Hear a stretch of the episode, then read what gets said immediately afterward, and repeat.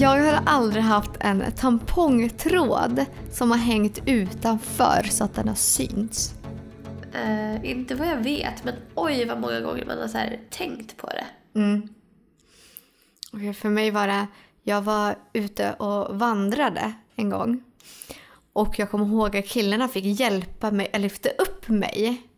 Eh, för att det var mycket berg och sådana som vi fick klättra längs för och klättra upp för. Och jag hade ett par lösa shorts och sen badkläder under. När vi kom fram till badplatsen så tog jag av mig mina shorts. Och då sa min kompis att min tampongtråd hängde utanför. Och vi var där med tre grabbar och jag och min kompis.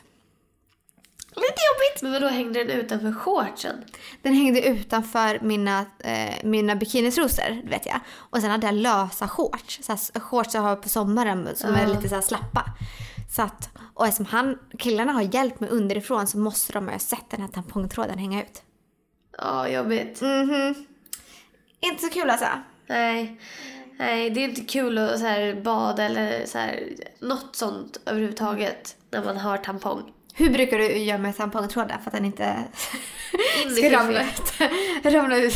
Nej, men det är bara, det, alltså, varje gång man går på toa så säkerställer man ju att den är i fiffi. Ja men det där, jag har ju prövat olika. En är ju att säkerställa att den typ är i fiffin. En är att dra den bakåt så att den är mellan skinkorna. Ah. Så att den hålls på plats på så sätt. För då torkar det. I kan ju- det kan ju bli lite blöt efter man har kissat. Även fast man Ja. försöker torka så här. Om man till exempel har kissat ut eller badat eller något. Men då kan den ändå torka. Lite bättre. Ja, det har inte jag testat, ska jag väl säga.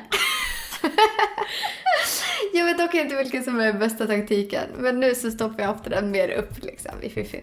Upp i fiffi. Ja, upp med tampongtråden i fiffi.